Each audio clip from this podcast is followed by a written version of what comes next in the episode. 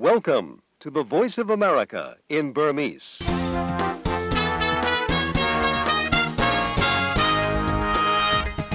မင်္ဂလာညနေခင်းမှာသောရရှိများရှင်။ American ပြည်ထောင်စု Washington DC မြို့တော်ကနေ VOA မြန်မာပိုင်းစီစဉ်ရဲ့2014ခုနှစ်မေလ6ရက်နေ့အင်္ဂါနေ့ညနေပိုင်းစီစဉ်တွေကိုလှိုင်းဒိုမီတာ16 19 25တို့ကနေဓာတ်ရိုက်ထုတ်လွှင့်ပေးနေပါပြီရှင်။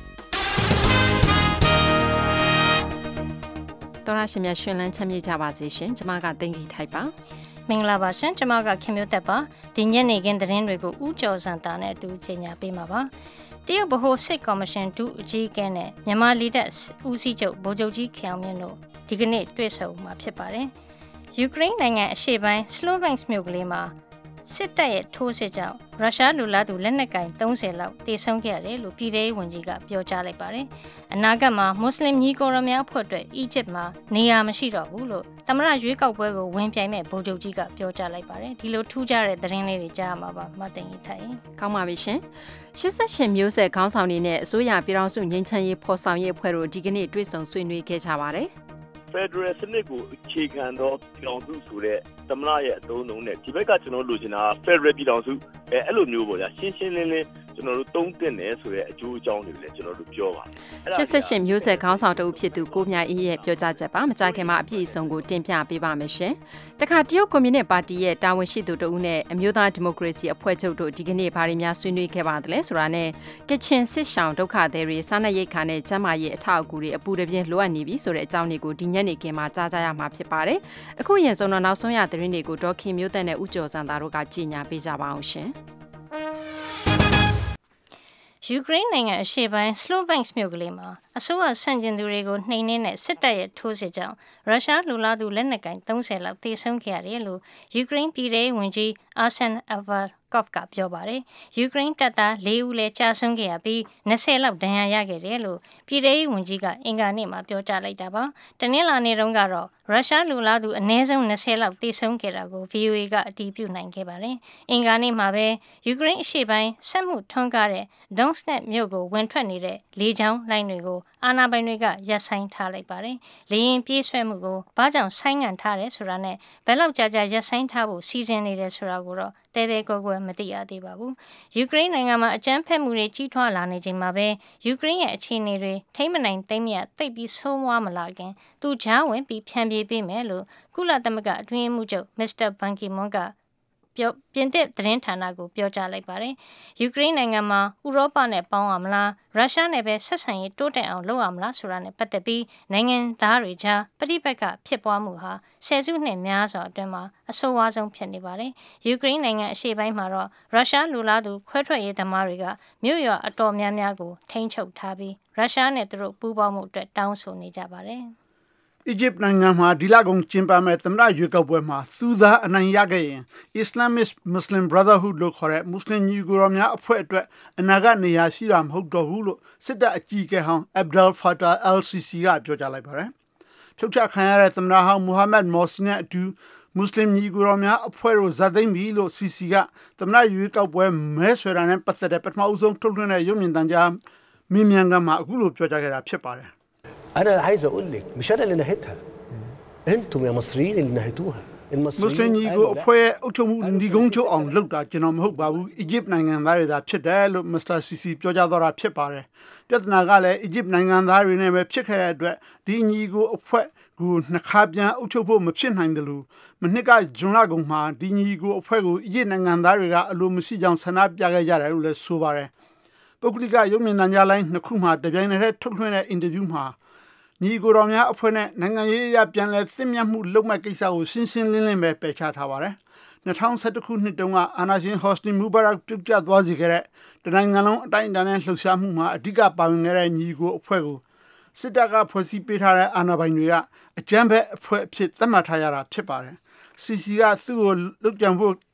ကြိုးစားမှုနှစ်ကြိမ်ရှိခဲ့ပေမဲ့ဂရုမစိုက်ခဲ့ဘူးလို့လည်းရုံမြင့်တန်ကြားမြင်မြန်ကမှဆိုပါတယ်။ Mr. Morsi ကိုရိုင်း ရခိုင်အီဂျစ်နိုင်ငံမှာအုပ်ချုပ်ခဲ့တဲ့သမ္မတတွေဟာစစ်တပ်ကလာသူတွေပဲဖြစ်ပါတယ်အခုမစ္စတာစီစီဟာလည်းစစ်တပ်ကအနားယူပြီးမက်လာထဲမှာသမ္မတရွေးကောက်ပွဲဝင်မှာဖြစ်ပေမဲ့အီဂျစ်နိုင်ငံမှာစစ်တပ်အုပ်ချုပ်မှုဘယ်တော့မှရှိတော့မှမဟုတ်ဘူးလို့လည်းသူကပြောဆိုနေပါတယ်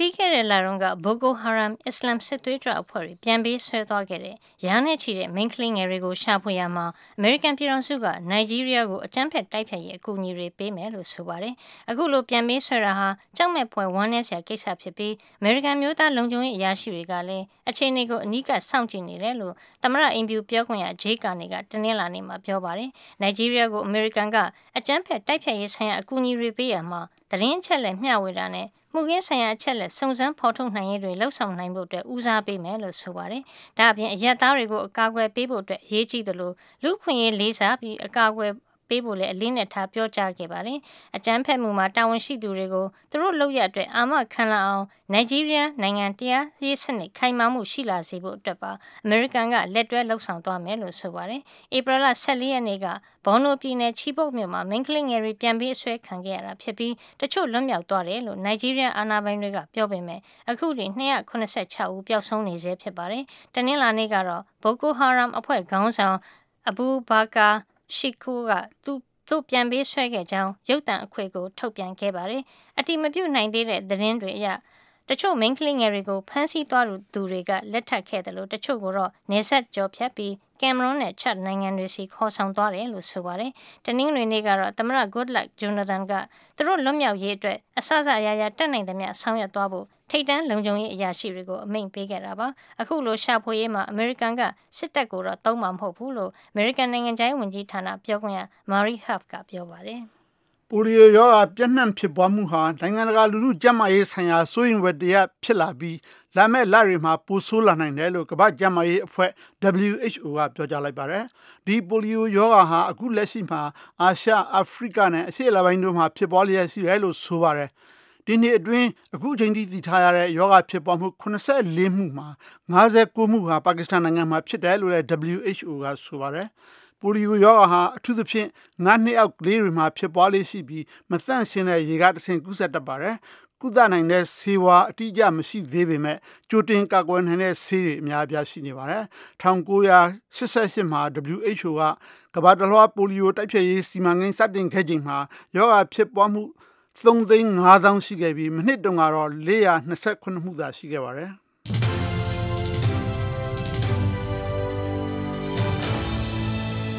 VOA American အတန်ညနေဘက်မြန်မာဘာသာအစီအစဉ်တွေကိုညနေ6နာရီခွဲကနေ9နာရီထိလိုင်းနိုမီတာ16 kHz 1.8539ညလိုင်းနိုမီတာ19 kHz 1.5555လိုင်းနိုမီတာ25 kHz 1.665တို့ကနေထုတ်လွှင့်ပေးနေပါတယ်ခင်ဗျာ။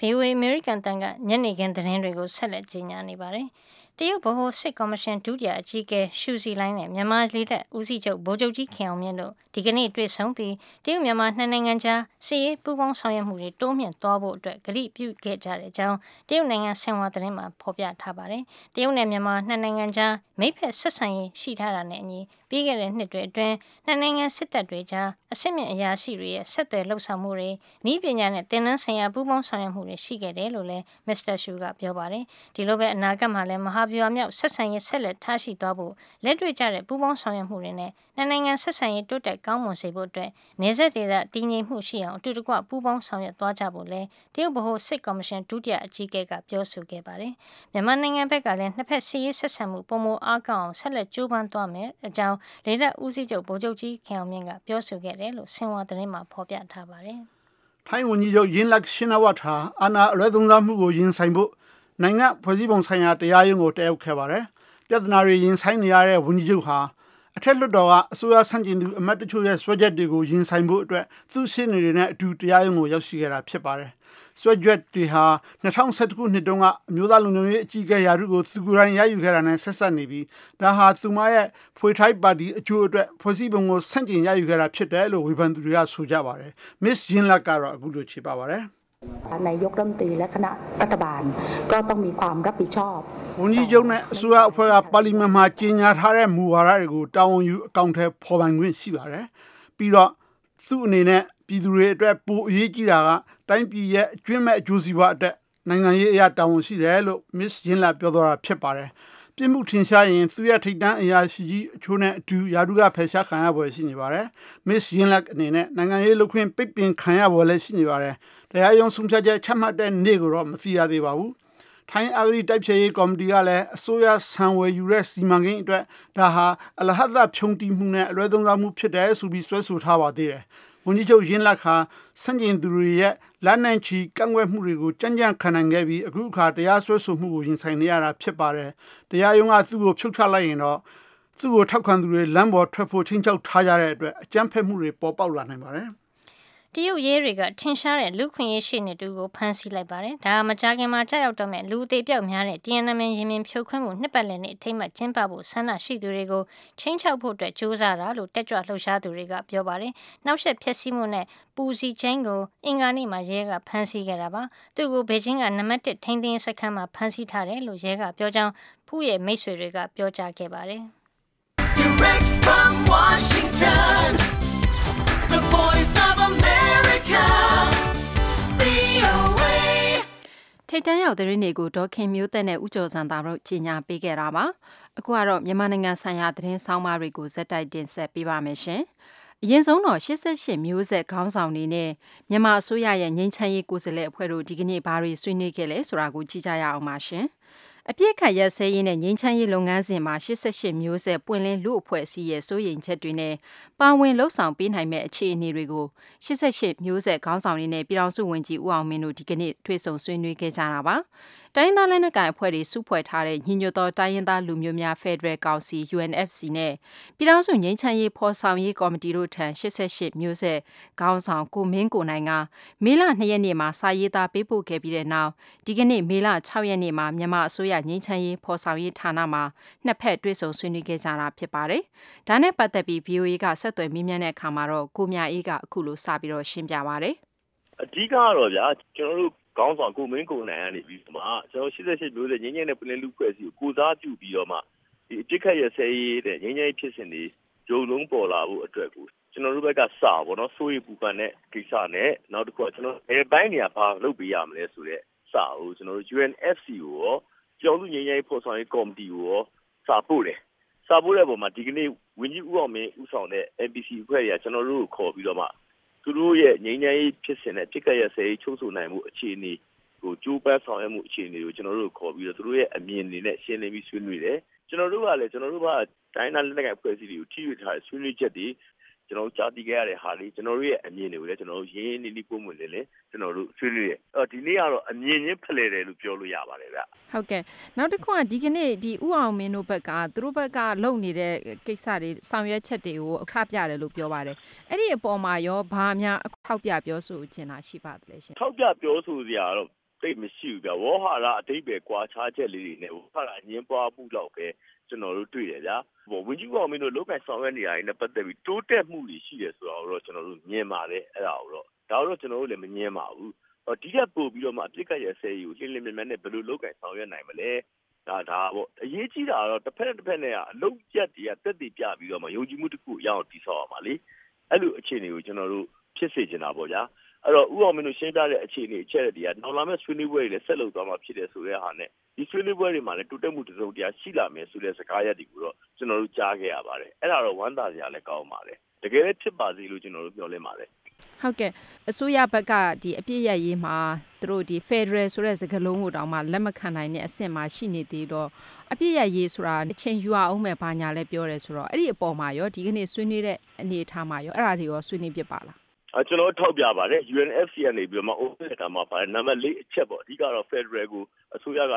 စောက်စောက်ဖို့အစင်းနဲ့မဖြစ်နိုင်ဘူးဆိုတဲ့အချက်ဒီနောက်တစ်ခုစစ်ပူနေတယ်ဆိုတဲ့အချက်ဒီကျွန်တော်တို့ထောက်ထောက်ပြပါတယ်အဲ့ဒီအခြေအနေအချက်လက်ဒီမျိုးကိုကျွန်တော်ထောက်ပြပါတယ်ဥပမာအားဖြင့်စကလုံးအဓိပ္ပာယ်ကွာဟချက်ပေါ့ဗျာ Federal စနစ်ကိုအခြေခံသောပြည်ထောင်စုဆိုတဲ့သမရရဲ့အသုံးအနှုန်းနဲ့ဒီဘက်ကကျွန်တော်လိုချင်တာ Federal ပြည်ထောင်စုအဲအဲ့လိုမျိုးပေါ့ဗျာရှင်းရှင်းလင်းလင်းကျွန်တော်တို့သုံးသင့်တယ်ဆိုတဲ့အကျိုးအကြောင်းတွေလည်းကျွန်တော်တို့ပြောပါတယ် အဲ့ဒါတွေကပြစ်ခတ်ရစေးအတွက်တုံဆိုင်သွားကြတယ်ဖြစ်လာမှာအတွက်စိုးရင်ပူပန်တဲ့အတွက်ကြောင့်မလို့ဒီနေ့တွေ့တာပဲဖြစ်ပါလေဗျဟုတ်ကဲ့ပါတိုင်းရင်းသားတွေနဲ့ငိမ့်ချမ်းရေးကိစ္စပေါ့နော်ငိမ့်ချမ်းရေးကိစ္စမှာဒီ88ပွင့်လင်းလူအဖွဲ့အစည်းဘက်ကဘလို့အခန်းကဏ္ဍမျိုးကပါဝင်လို့ရတယ်ဆိုတာမျိုးများဆွေးနွေးပြပါလားရှင်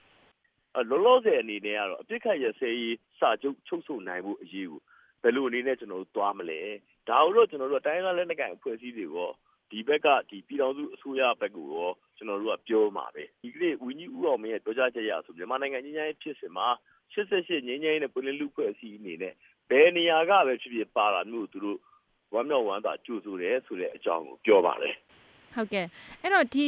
ဒီအပြစ်ခတ်ရက်စဲရေးဖြစ်ဖြစ် တိုင်းရင်းသားတွေနဲ့ မြန်မာအစိုးရအကြားငင်းချမ်းရေးဆွေးနွေးပွဲတွေမှာဖြစ်ဖြစ် ဒီ88အဖွဲ့အနေနဲ့ ပါဝင်ဆွေးနွေးလာမယ့် အနေအထားမျိုးများ ရှိပါလားရှင်အ ဓိကတော့ဗျအပြစ်ခတ်ရက်စဲရေးဆိုတဲ့နေရာမှာရေရင်တက်တဲ့အခြေအနေတွေနဲ့နှစ်ဖက်တက်စစ်တပ်ကရင်ဆိုင်ထိတွေ့မှုအခြေအနေတွေကြတော့ကျွန်တော်တို့ကစစ်သားတွေလည်းမဟုတ်တဲ့ခါကျတော့အဲ့ဒီအပိုင်းကိုတော့ကျွမ်းကျွမ်းကျင်ကျင်ကျွန်တော်တို့မသိပါဘူးဒါရိုးသားသားပဲကျွန်တော်တို့ဝန်ခံတာပါ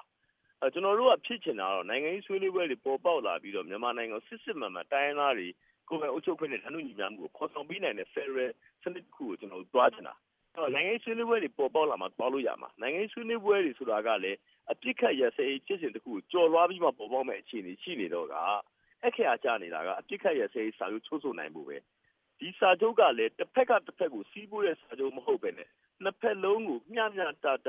သဟဆာလာဖြစ်တဲ့စာချုပ်မျိုးဖြစ်ဖို့လိုမယ်ဒီနေရာမှာနှစ်ဖက်လုံးကိုကျွန်တော်တို့အကြံပေးသွားမယ်လို့ကျွန်တော်တို့ ထားပါတယ်88မျိုးဆက်ခေါင်းဆောင်တို့ဖြစ်သူကိုမြအေးရဲ့ပြောကြားချက်ပါမနေ့ပြန်မနေ့ပိုင်းမှာလည်းအဖြစ်ရရေးငင်းချမ်းရေးလုပ်ငန်းစဉ်တို့နဲ့ပတ်သက်ပြီးတိုင်းရင်းသားလက်နက်ကိုင်အဖွဲ့တစ်ခုဖြစ်တဲ့ကရင်အမျိုးသားအစည်းအရုံး KNU ရဲ့ဒုတိယဥက္ကဋ္ဌနော်စီဖိုးရာစိန်နဲ့88မျိုးဆက်ငင်းချမ်းရေးနဲ့ပွင့်လင်းလူအဖွဲ့အစည်းတို့တွေ့ဆုံဆွေးနွေးကြဖို့လည်းရှိနေပါတယ်ရှင်ခုကတော့ဒီတရုတ်ကွန်မြူနစ်ပါတီနဲ့ NLD တို့ရဲ့ဒီကနေ့တွေ့ဆုံမှုကိုလည်းပြောပြပေးပါအောင်မယ်။ တရုတ်ကွန်မြူနစ်ပါတီဟာမြန်မာနိုင်ငံရေးပါတီကြီးတစ်ခုဖြစ်တဲ့အမျိုးသားဒီမိုကရေစီအဖွဲ့ချုပ် NLD အကြောင်းအရင်ကထက်ပိုပြီးသိအောင်စူးစမ်းနေတာရဲ့တစိမ့်တစ်ပိုင်းအဖြစ်တရုတ်ကွန်မြူနစ်ပါတီတာဝန်ရှိသူတို့ဟာ NLD ပါတီဗဟိုကော်မတီဝင်တွေနဲ့ NLD ပါတီရုံးချုပ်မှာဒီကနေ့လာရောက်တွေ့ဆုံဆွေးနွေးခဲ့ပါတယ်။မြန်မာပြည်သူတွေကြားတရုတ်နိုင်ငံရဲ့ပုံရိပ်ထိခိုက်နေတာပြန်ကောင်းလာဖို့အတွက် မူဝါဒချမှတ်ပြီးမြန်မာနိုင်ငံရေးပါတီတွေနဲ့အခုလိုထိတွေ့ဆက်ဆံမှုတွေပိုလုပ်လာတာဖြစ်နိုင်တယ်လို့သုံးသပ်တာမျိုးတွေလည်းရှိပါတယ်။အပြည့်အစုံကိုမတ်ဆုမွန်ကတင်ပြပေးပါမယ်ရှင်။ တရုတ်ကွန်မြူနစ်ပါတီဗဟိုကော်မတီဘက်က အမျိုးသားဒီမိုကရေစီအဖွဲ့ချုပ်ရဲ့ ဖွဲ့စည်းပုံနဲ့ နိုင်ငံရေးလှုပ်ရှားမှုတွေကို ပိုပြီးသိရှိလာအောင် မေလ ၆ ရက်နေ့ အင်္ဂါနေ့မှာ ရန်ကုန်မြို့က အမျိုးသားဒီမိုကရေစီအဖွဲ့ချုပ် NLD ပါတီရဲ့ ဗဟိုဌာနချုပ်ရုံးမှာ လာရောက်လေ့လာခဲ့ပါတယ်။တရုတ်ကွန်မြူနစ်ပါတီ ဗဟိုကော်မတီက နိုင်ငံခြားဆက်ဆံရေးဌာန ဒုတိယညွှန်ကြားရေးမှူးချုပ်မစ္စတာယွမ်ရှီဘင်ဦးဆောင်တဲ့ တရုတ်ကိုယ်စားလှယ်အဖွဲ့ကို NLD ဗဟိုကော်မတီအဖွဲ့ဝင်တွေက ပါတီဖွဲ့စည်းပုံနဲ့ လှုပ်ရှားမှုတွေနဲ့ ပတ်သက်လို့ ရှင်းပြခဲ့ခဲ့တယ်လို့ NLD ပါတီရဲ့ပြောခွင့်ရဦးဉာဏ်ဝင်းကပြောပါတယ်။အဓိကကတော့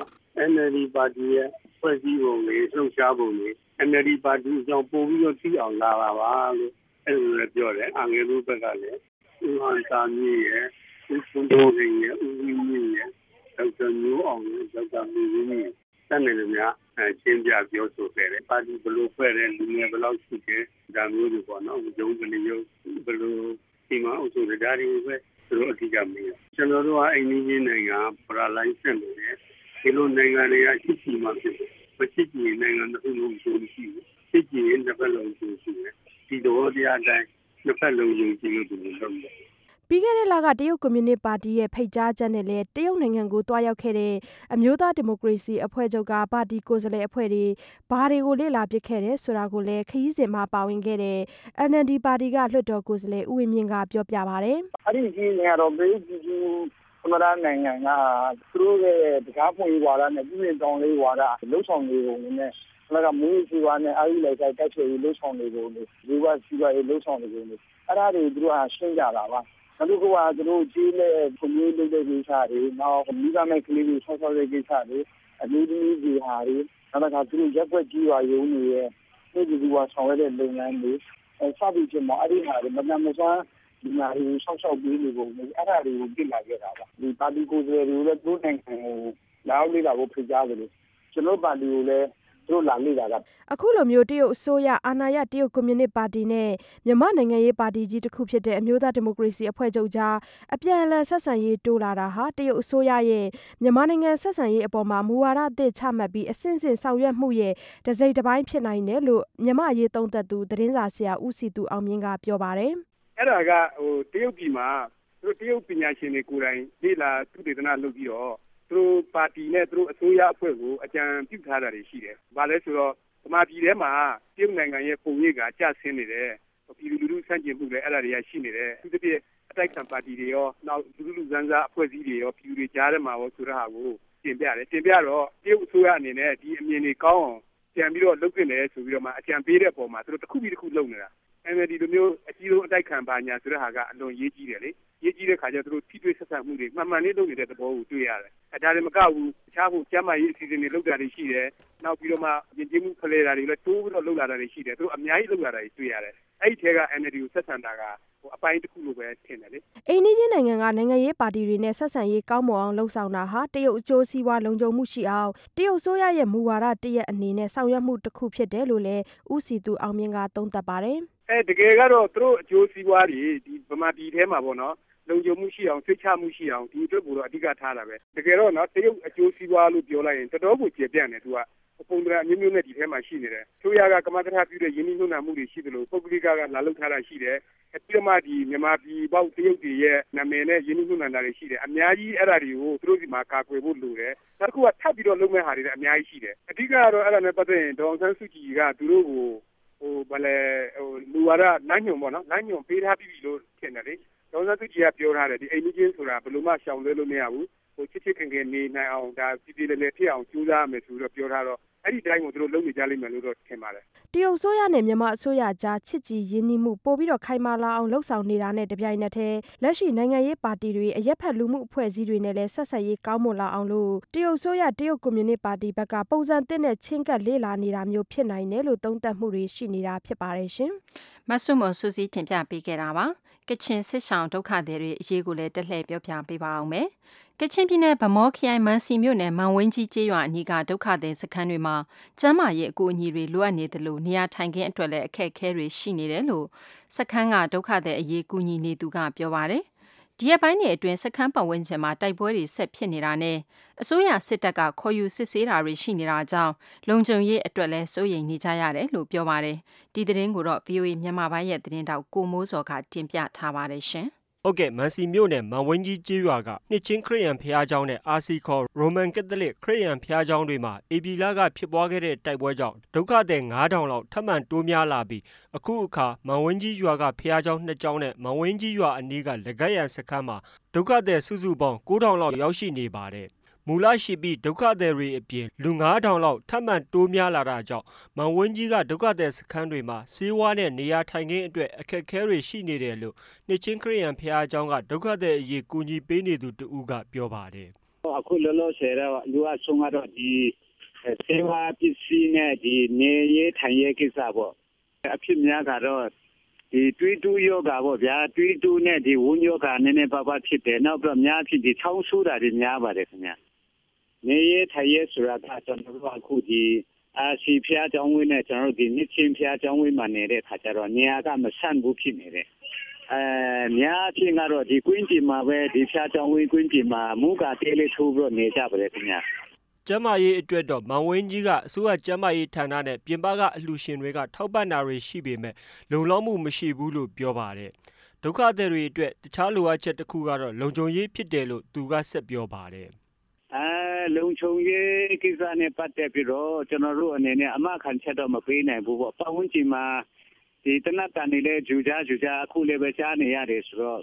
ဘယ်နဲ့ဘယ်ချိန်ဘယ်လိုဖြစ်လာမယ်ဆိုတာတော့ကျွန်တော်တို့ကဒီယုံလုံခြုံရေးကိစ္စတော့အများအားစိုးရိမ်နေပါတယ်ဆရာအဲကျွန်တော်တို့ဒီဒီလက်ကကြံမှာတော့ဒီစစ်တပ်ကနေ အဲခေါ်ယူပြီးတော့စစ်ဆေးတာတွေနည်းနည်းပါးပါးရှိပါတယ်ကျွန်တော်တို့ဒီ RC နဲ့ဒီနှစ်ချင်းကဲမှာတော့အခုထိတော့ဘာမှမရှိပါဘူးဆရာဒုက္ခတွေကတော့စိုးရိမ်နေပါတယ်မဝင်းကြီးကဒုက္ခသည်စခန်းတွေကိုကူညီပေးနေတဲ့ဗမော်မျိုးကဂယုဏမြန်မာလူမှုကူညီရေးအဖွဲ့ကဦးနော်တင်းကလည်းဒုက္ခသည်တွေရဲ့လိုအပ်ချက်နဲ့ပတ်သက်ပြီးသူ့အမြင်ကိုအခုလိုပြောပါတယ်။အဲကျမရေးဆောင်ရှောက်မှုနဲ့ပြီးတော့တို့လုံခြုံစိတ်ချရတဲ့နေရာထိုင်ခင်းပေါ့လေနော်။တို့အခု တိုက်ပွဲနေရာနဲ့ တော်တော်လေးနင်းနီးကပ်ဖြစ်နေတဲ့ခါကျတော့ အဲဆိုရင်တော့ပေါ့လေနော် IDP ဒီလ3ရက်နေ့ကလကရန်စခန်းက ဒုက္ခသည်14ယောက်ကိုတက်မ88ကဖမ်းဆီးခေါ်ဆောင်သွားပြီး နောက်တရက်မှာ ပြန်လွှတ်ပေးခဲ့ပါတယ်။သူတို့ကို ဖမ်းဆီးတာကတော့ စခန်းတွင်လူဦးရေစင်းစစ်ဆေးစဉ်မှာ စခန်းမှာ မရှိတာကြောင့်မတင်ကားလို့ ခေါ်ယူစစ်ဆေးခဲ့တာဖြစ်ပါတယ်။၃ရက်နေ့မှာပဲ ကချင်လွတ်လပ်ရေးတပ်ဖွဲ့ KIA က ပြည်내အထွေထွေအုပ်ချုပ်ရေးဦးစီးဌာနက ဝန်ထမ်း2ယောက်နဲ့ အရက်သား1ယောက်ကို ဖမ်းဆီးခဲ့ပါတယ်။ သူတို့လွတ်မြောက်ရေးအတွက်ညှိနှိုင်းဆောင်ရွက်ပေးနေတဲ့ကချင်ငြိမ်းချမ်းရေးအကျိုးတော်ဆောင်အဖွဲ့ကဦးအင်းရှန်ဆန်အောင်ကတော့သူတို့တွေမကြခင်လွတ်လာမှဖြစ်ကြောင်းအခုလိုပြောပါတယ်အဲမနေ့ကမှညနေနိုင်လို့အခုလွတ်ဖို့ဟိုလုံနေတော့ရှိပါတယ်ဒီနေ့ဒီနေ့မဟုတ်နေ့ချန်လွတ်လာလိမ့်မယ်ဝန်ထမ်းနှစ်ယောက်တော့ဒါတေချာပါတယ်ကျန်တဲ့ဟာကတော့သူကျန်သုံးတပ်ပြီးမှလွတ်ပေးလိမ့်မယ်ချင်ပါတယ်ကျွန်တော်တင်ပြထားတာတော့တင်ပြပြီးပြီ ဖမ်းဆီးခံရသူတွေဟာစနေနေ့က AR မြစ်ကမ်းခြေကဒေသအခေါ်ကချင်ချောင်းသားကိုတွားရောက်လဲပတ်စဉ် KIA တပ်မဟာ1လက်အောက်ခံတရင်လေးကတပ်ဖွဲ့ဝင်တွေကဖမ်းဆီးခဲ့တာဖြစ်ပါတယ်။လာမယ့်အပတ်မှာတော့ KIA နဲ့အစိုးရရဲ့ငြိမ်းချမ်းရေးဖော်ဆောင်ရေးလုပ်ငန်းကော်မတီတို့ဟာအပြစ်ခတ်ရက်စဲရေးအတွက်မြစ်ကြီးနားမြို့မှာထပ်မံတွဲဆုံညှိနှိုင်းဖို့ရှိနေပါတယ်။ ဒီလိုညှိနှိုင်းဖို့ပြင်ဆင်နေချိန်မှာပဲကချင်ပြည်နယ်မန်စီမြို့နယ်နဲ့ရှမ်းပြည်နယ်မြောက်ပိုင်းဘက်တွေမှာမနေ့ကအထိတိုက်ပွဲတွေဆက်လက်ဖြစ်ပွားနေခဲ့ပါတယ်။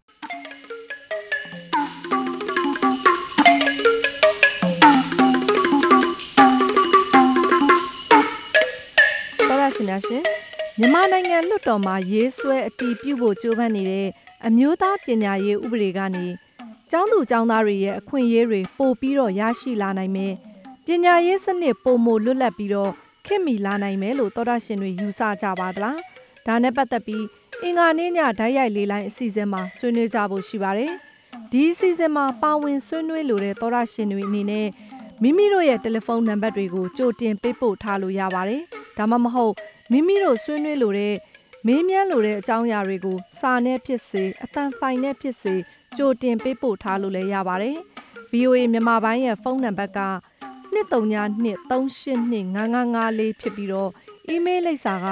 burmese@voanews.com ဖြစ်ပါတယ်။ပါဝင်ဆွေးနွေးမေးမြန်းကြမယ့်သောရရှင်တွေကိုကြိုဆိုပါရရှင်။ 9နာရီဓာတ်ရိုက်လေးလိုင်းအစီအစဉ်မှာဆွေးနွေးကြမှာဖြစ်ပါတယ်ရှင်။ပါဝင်ဆွေးနွေးကြဖို့ကိုလည်းထပ်ပြီးတော့ဖိတ်ခေါ်ပါရစေ။ VOA ရဲ့အင်ကာနေ့ညနေခင်းထုတ်လွှင့်ချက်တွေကမကြခင်မှာပြီးဆုံးတော့မှာပါ။အခုထုတ်လွှင့်ပေးနေတဲ့ VOA ညနေပိုင်းရေဒီယိုအစီအစဉ်ပြီးပြီးချင်းမှာပဲ VOA ရုပ်မြင်သံကြားအစီအစဉ်ကိုညနေ9နာရီကနေ9နာရီခွဲထိဓာတ်ရိုက်ထုတ်လွှင့်ပေးသွားမှာပါ။ Asia Set 7ဂျူရူကနေဖမ်းယူကြည့်ရှုနိုင်ကြပါတယ်ရှင်။အခုကတော့ကြံနေသေးတဲ့အချိန်တွင်းမှာသတင်းအချင်းချုပ်ကိုဒေါခင်မျိုးသက်ကကြီးညာပေးပါမယ်။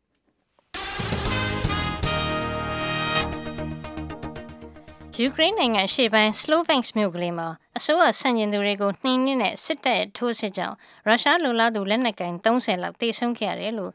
ယူကရိန်းပြည်ထောင်စုဝန်ကြီးအာဆန်အာဗာကော့ဖ်ကပြောပါတယ်။ယူကရိန်းတပ်သား၄ဦးလည်းကြာဆုံးခဲ့ရပြီး20လောက်ဒဏ်ရာရခဲ့တယ်လို့ဆိုပါတယ်။အင်္ဂါနေ့မှာပဲယူကရိန်းအရှေ့ပိုင်းစစ်မှုထွန်းကားတဲ့ Donetsk မြို့ကိုဝင်ထွက်နေတဲ့လေကြောင်းလိုင်းတွေကိုအာဏာပိုင်တွေကရပ်ဆိုင်းထားလိုက်ပါတယ်။ ရင်ပြေးဆွဲမှုကိုဘာကြောင့်ဆိုင်းငံ့ထားတယ်ဆိုတာနဲ့ဘယ်လောက်ကြာကြာရပ်ဆိုင်းထားဖို့စီစဉ်နေတယ်ဆိုတာတဲတဲကွယ်ကွယ်မသိရသေးပါဘူး။အီဂျစ်နိုင်ငံမှာဒီလကုံကျင်းပမဲ့တမန်သမရရွေးကောက်ပွဲမှာသူသာအနိုင်ရခဲ့ရင် Islam Hawadi Muslim Brotherhood မို့ဆိုလို့ခေါ်တဲ့မွတ်စလင်ညီကိုတော်များအဖွဲ့အတွက်အနာဂတ်နေရာရှိတော့မှာမဟုတ်ဘူးလို့စစ်တပ်အကြီးအကဲဟောင်း Abdel Fattah el-Sisi ကပြောကြားလိုက်ပါတယ်။ဖြုတ်ချခံခဲ့ရတဲ့ သမရဟောင်းမိုဟာမက်မော်စီနဲ့အတူမွတ်စလင်ညီကိုဖွဲ့တို့ဇက်သိမ်းပြီလို့စစ်စီကသမရရွေးကောက်ပွဲမဲဆွဲတာနဲ့ပတ်သက်ပြီးပထမဆုံးထုတ်လွှင့်တဲ့ရုပ်သံမေးမြန်းခန်းမှာပြောကြားလိုက်တာဖြစ်ပါတယ်။ ဗဟိုတရုတ်ဗဟိုစစ်ကော်မရှင်ဒုတိယအကြီးအကဲရှုစီလိုင်းနဲ့မြန်မာလေတပ်ဦးစီးချုပ်ဗိုလ်ချုပ်ကြီးခင်အောင်မြင့်တို့ဒီကနေ့တွေ့ဆုံပြီးတရုတ်မြန်မာနှစ်နိုင်ငံကြားစစ်ရေးပူးပေါင်းဆောင်ရွက်မှုတွေတိုးမြင့်သွားဖို့အတွက်ကတိပြုခဲ့ကြတယ်လို့တရုတ်နိုင်ငံဆင်ဟွာသတင်းမှာဖော်ပြထားပါတယ်။တရုတ်နဲ့မြန်မာနှစ်နိုင်ငံကြားမှာမိဖက်ဆက်ဆံရေးထားရှိတာနဲ့အညီနှစ်နိုင်ငံစစ်တပ်တွေကြားအဆင့်မြတ်ဆက်သွယ်လုပ်မယ်လို့လည်းပြောကြားခဲ့ပါတယ်။ သတင်းချင်းချုပ်ကိုဒေါခင်မျိုးသက်ကြီးညာပေးခဲ့တာပါဒီညနေခင်းအတွက်အစီအစဉ်ထုတ်လို့ရမှုကမဆွမွန်ဖြစ်ပြီးအင်ဂျင်နီယာကဂျိုဂီဖြစ်ပါတယ်ရှင် VOA ကိုနားဆင်ခဲ့ကြတဲ့အတွက်သောရရှင်များကို VOA ဝိုင်းတော်သူဝိုင်းတော်သားများကအထူးပဲကျေးဇူးတင်ရှိပါတယ်ရှင်